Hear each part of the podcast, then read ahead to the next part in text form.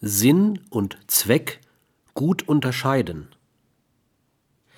Habe ich mir etwas innerlich zu eigen gemacht, mein Leben, meine Familie, mein Unternehmen, und sie aus der Unversöhntheit herausgenommen und also für mich mit Sinn begabt, ist das Sinnfragen keineswegs zum Ende gekommen. Hat man einmal damit begonnen, nach Sinn zu fragen, beginnt ein Abenteuer, das kaum zum Ende kommt.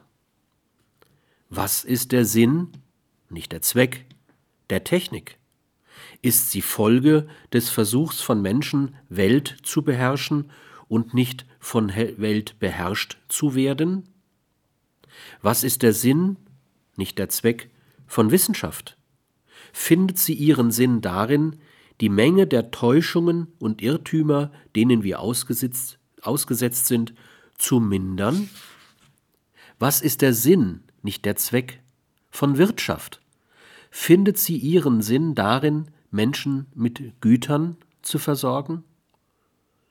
Was ist der Sinn, nicht der Zweck, von Sprache?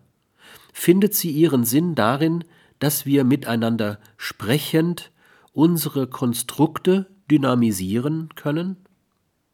Was ist der Sinn, nicht der Zweck, sozialer Gebilde?